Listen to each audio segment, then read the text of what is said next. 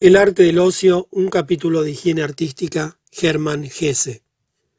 Cuanto más se ha asimilado también el trabajo intelectual a la actividad industrial prepotente, falta de tradición y de buen gusto, y cuanto mayor ha sido el celo con que la ciencia y la escuela se han esforzado por arrebatarnos la libertad y la personalidad, y por meternos desde la más tierna infancia en una situación de trajín forzoso y sin una pausa de respiro, una situación considerada ideal, tanto más se ha producido una decadencia, un descrédito y una falta de ejercicio de la ociosidad junto a otras artes pasadas de moda.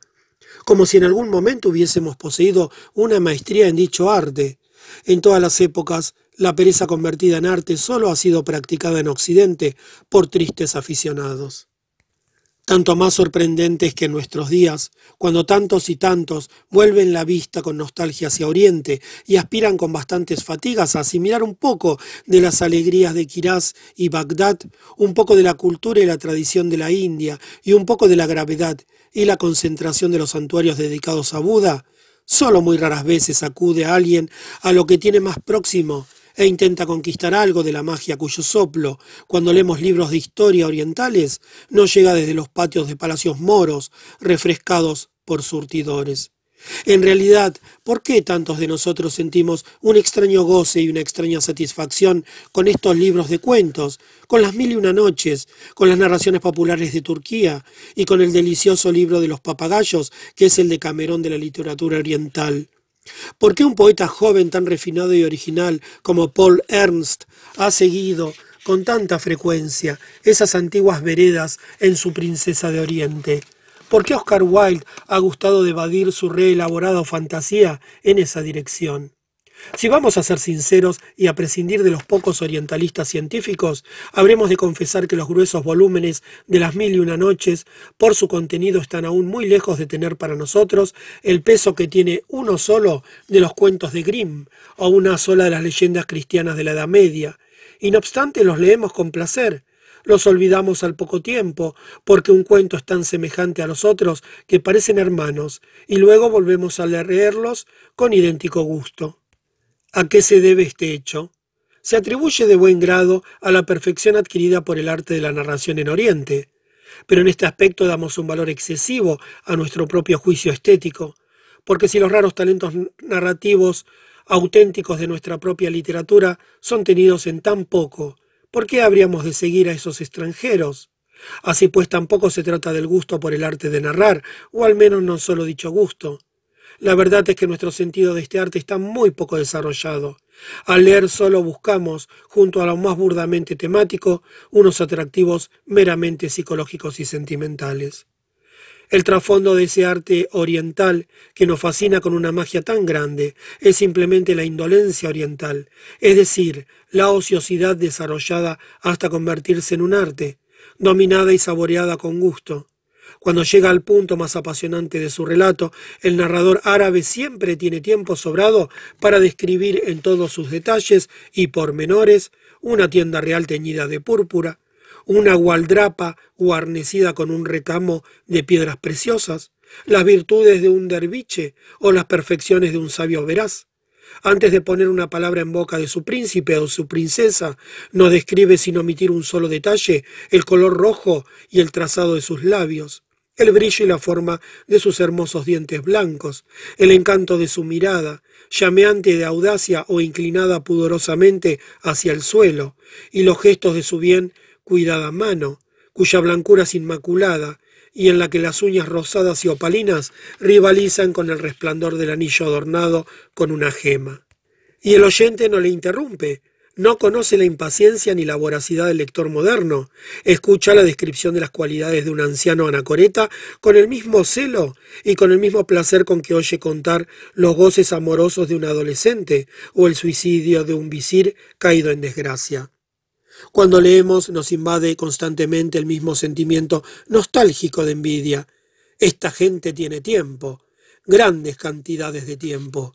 Pueden pasarse todo un día o toda una noche imaginando una nueva metáfora para la belleza de una mujer hermosa o para la infamia de un malvado. Y cuando una historia empezada al mediodía solo ha llegado a la mitad cuando se hace de noche, Los oyentes se acuestan tranquilamente, rezan sus plegarias y buscan el sueño, dando gracias a Alá, porque mañana será otro día. Son millonarios de tiempo, es como si los sacasen de un pozo sin fondo, sin dar importancia a la pérdida de una hora, de un día, de una semana. Y cuando leemos aquellas extrañas fábulas e historias interminables y entretejidas, también nosotros nos sentimos invadidos por una extraña paciencia, y no deseamos que llegue el final, porque hemos entrado momentáneamente en la gran magia. La diosa de la ociosidad nos ha tocado con su varita mágica. Entre los innumerables que llenos de cansancio y de fe han emprendido últimamente el peregrinaje de regreso hacia la cuna de la humanidad y de la cultura, y se sientan a descansar a los pies del gran Confucio y del gran Lao Tse, hay muchos que sienten simplemente una profunda nostalgia por la divina ociosidad que los mueve, que es la despreocupada magia de Baco y la voluptuosidad dulce y soñolienta del hachís frente al abismal descanso del hombre que ha abandonado el mundo y sentado en la cresta de un monte observa la rotación de su sombra y deja que su alma atenta se pierda en el ritmo incesante, leve y embriagador del sol y la luna que sigue en su curso. Entre nosotros, en este mísero occidente, hemos desgarrado el tiempo en partículas, en átomos, cada uno de los cuales sigue teniendo el valor de una moneda, en cambio, en Oriente sigue fluyendo sin rupturas, en un ondear incesante, capaz de calmar la sed de un mundo inagotable, como la sal de los mares y la luz de los astros. No tengo la menor intención de dar consejos al mundo agitado de nuestra industria y de nuestra ciencia, que devora las personalidades. Si la industria y la ciencia no necesitan ya esas personalidades, que prescindan de ellas. Pero nosotros los artistas, que habitamos una isla con unas posibilidades de vida todavía soportables, en medio de la gran bancarrota cultural, debemos regirnos, como siempre, por otras leyes. Para nosotros la personalidad no es un lujo, sino una premisa existencial. Es el aire que respiramos, es un capital del que no podemos prescindir. Entiendo por artistas todos aquellos que tienen la necesidad de sentirse vivir y crecer a sí mismos, que necesitan ser conscientes del fundamento de sus propias energías y basarse en él de acuerdo con unas leyes congénitas, sin efectuar, por tanto, ninguna manifestación vital ni actividad subalterna cuya esencia y cuyos efectos no guarden con dicho fundamento la misma relación clara y razonable que en un buen edificio guardan la bóveda y la pared, el tejado y el pilar que lo sustenta. Desde siempre los artistas han tenido necesidad del ocio temporal, en parte para poner en claro lo recién adquirido y para que madure lo que opera en la inconsciencia, y en parte para aproximarse una y otra vez a lo natural en una entrega no intencionada, para volver a la infancia, para sentirse de nuevo amigo y hermano de la tierra, de la planta, de la roca y de la nube. Lo mismo da que uno se entrega a la confección de versos o de imágenes, o que quiera simplemente construirse a sí mismo, escribir o gozar de su actividad. En cualquier caso surgirán para todos las inevitables pausas. El pintor se encuentra situado ante una tabla en la que acaba de poner el fondo, siente que no han llegado aún la necesaria concentración ni el último empuje, se pone a hacer pruebas, a dudar, a buscar sutilezas artísticas y acaba por arrojarlo todo con rabia o con tristeza. Se siente incapaz, inepto para cualquier tarea elevada, maldice la hora en que se hizo pintor, cierra el taller y envidia al último barrendero, para quien los días transcurren en una actividad cómoda y cuya conciencia está tranquila. Ante un proyecto iniciado el poeta vacila, echa de menos en lo que está haciendo la grandeza que sintió al concebirlo, tacha palabras y páginas, las vuelve a escribir, no tarda en arrojar al fuego estas nuevas páginas, lo que antes había visto con claridad lo ve ahora vacilar en una pálida lejanía, sin contornos. De pronto sus pasiones y sentimientos le parecen mezquinos, faltos de autenticidad, productos del azar, y escapa corriendo y envidia a sí mismo al barrendero, y así sucesivamente. Más de una vez, la tercer parte o la mitad de la vida de un artista consta de tales periodos. Solo algunos rarísimos individuos excepcionales consiguen crear incesantemente, casi sin interrupción. Así se producen las pausas de ociosidad, aparentemente vacías, que siempre han suscitado el desprecio o la piedad de las gentes vulgares, cuando las ven desde afuera, Cuanto menos pueda comprender el filisteo el inmenso trabajo, enormemente polifacético, que puede encerrar una sola hora de creación auténtica, menos acertará a explicarse por qué un pintor excéntrico no se limita simplemente a ir pintando, a ir poniendo las pinceladas una después de otra y a concluir sus obras con toda tranquilidad. ¿Por qué se siente tan a menudo incapaz de seguir adelante? Se abandona a sí mismo y cavila, y cierra su estudio durante días enteros o semanas enteras y el propio artista se ve sorprendido y decepcionado cada vez por estas pausas. Cae en la misma miseria y vuelve a torturarse a sí mismo, hasta que aprende a reconocer que debe acatar las leyes que le son congénitas, y que muchas veces para su propio consuelo es tanto la plenitud como el cansancio lo que le paraliza. Hay algo actuando en su interior, algo que él quisiera convertir hoy mismo en una obra visible y hermosa, pero ese algo se resiste, aún no está maduro, lleva en sí mismo como un misterio la única solución posible, la más bella de todas. Por consiguiente, no se puede hacer otra cosa que esperar. Para estas épocas de expectativa, hay sin duda centenares de pasatiempos, sobre todo el de proseguir la formación a base de conocer las obras de los antecesores y los contemporáneos importantes. No obstante, si llevas en tu interior un trabajo dramático sin resolver, como una estaca clavada en la carne, te resultará casi siempre penoso leer a Shakespeare, y si te atormenta y te aflige el primer fracaso de un proyecto pictórico, es probable que Tiziano sea un pobre consuelo para ti. Especialmente la gente joven, cuyo ideal es el artista pensante, opinan entonces que la mejor manera de emplear el tiempo sustraído al arte es dedicarlo a pensar, y se encierran en cavilaciones sin fin ni provecho alguno, en consideraciones escépticas y en otras disquisiciones caprichosas. Otros, que no se han sumado aún a la guerra santa contra el alcohol, que últimamente también han emprendido con éxito los artistas, encontrarán el camino hacia los lugares donde sirve un buen vino. Estos gozan de toda mi simpatía, porque el vino como reparador, consolador, calmante y productor de sueños es un Dios mucho más noble y hermoso de lo que quisieran hacernos creer últimamente sus muchos enemigos, pero no sirve para todo el mundo.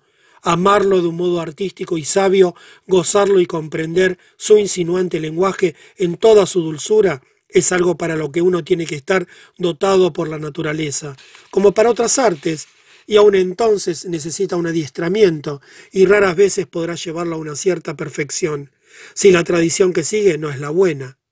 Además, si no es un elegido, verá que precisamente en los tiempos infecundos de que estamos hablando, raras veces tendrá en el bolsillo los denarios necesarios para un verdadero culto a un dios. ¿Cómo conseguirá el artista salvar con el cuerpo y el espíritu indemnes ambos peligros, el del trabajo intempestivo y sin gozo y el del vacío ensimismado y descorazonador? La vida social, el deporte, los viajes son pasatiempos que no sirven de nada en tales situaciones. Además, solo podemos considerarlos en parte como una solución para personas acomodadas y contarse entre esas personas no ha sido nunca una ambición de los artistas. También las artes hermanas suelen dejarse mutuamente en la estacada durante los malos tiempos. El poeta torturado por un trabajo sin resolver rara vez recuperará su tranquilidad y su equilibrio en casa del pintor, ni el pintor en casa del músico, porque el artista solo puede obtener un goce profundo y total en épocas esclarecidas y creadoras, mientras que ahora, con las penurias que sufre, todo el arte le parece banal y trasnochado, o bien opresor y prepotente. Para los que se hallan ocasionalmente descorazonados o indefensos, una hora de música de Beethoven puede curarlos o derrumbarlos del todo. Este es precisamente el aspecto en el que con gran dolor echo de menos un arte de la ociosidad fortalecido y depurado por una sólida tradición. De ahí que mi mentalidad germánica, sin mácula en otros aspectos, dirija la vista con envidia y nostalgia hacia el Asia materna, donde una práctica ancestral ha conseguido poner un ritmo articulador y ennoblecedor al estado, aparentemente amorfo, de la existencia y el ocio vegetativos. Sin jactancia debo decir que he dedicado mucho tiempo a estudiar experimentalmente el problema de este arte. Las experiencias obtenidas deben quedar para una nota posterior, especialmente dedicadas a ellas. Baste por el momento mi afirmación de que he aprendido más o menos a cultivar la ociosidad en momentos críticos, con método y con gran placer. Sin embargo, para que los posibles artistas que haya entre mis lectores, en lugar de ponerse ellos mismos a la tarea de holgazanería metódica, No se aparten de mí decepcionados, como de un charlatán, daré en pocas frases una visión panorámica de mi primer periodo de iniciación en el templo de este arte. 1. Movido por un oscuro presentimiento, un día fui a buscar a la biblioteca las ediciones alemanas más completas de las Mil y Una Noches y de los viajes de Sajid Batal. Me senté a leer y tras haberme divertido durante un breve tiempo, encontré aburridos aquellos textos después de pasar aproximadamente un día ocupado con ellos. 2. Al reflexionar sobre las causas de este fracaso, me di cuenta por fin de que uno solo puede disfrutar de los libros mencionados si los lee tumbado o sentado en el suelo. La silla vertical de Occidente les quita toda posible eficacia. Paralelamente tuve por primera vez una noción de la apariencia completamente distinta que adoptan el espacio y las cosas cuando uno está tendido o agachado. 3. Pronto descubrí que el efecto de la atmósfera oriental se duplicaba cuando, en lugar de leer yo mismo, me hacía leer los textos por otra persona, para lo cual es preciso, sin duda, que el lector esté también tendido o agachado. 4.